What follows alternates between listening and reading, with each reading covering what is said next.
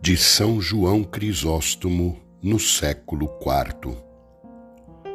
Moisés, erguendo as mãos aos céus, fazia cair o maná, o pão dos anjos. Jesus ergue as mãos aos céus e nos dá o alimento eterno. Moisés feriu a rocha e fez brotar torrentes de água.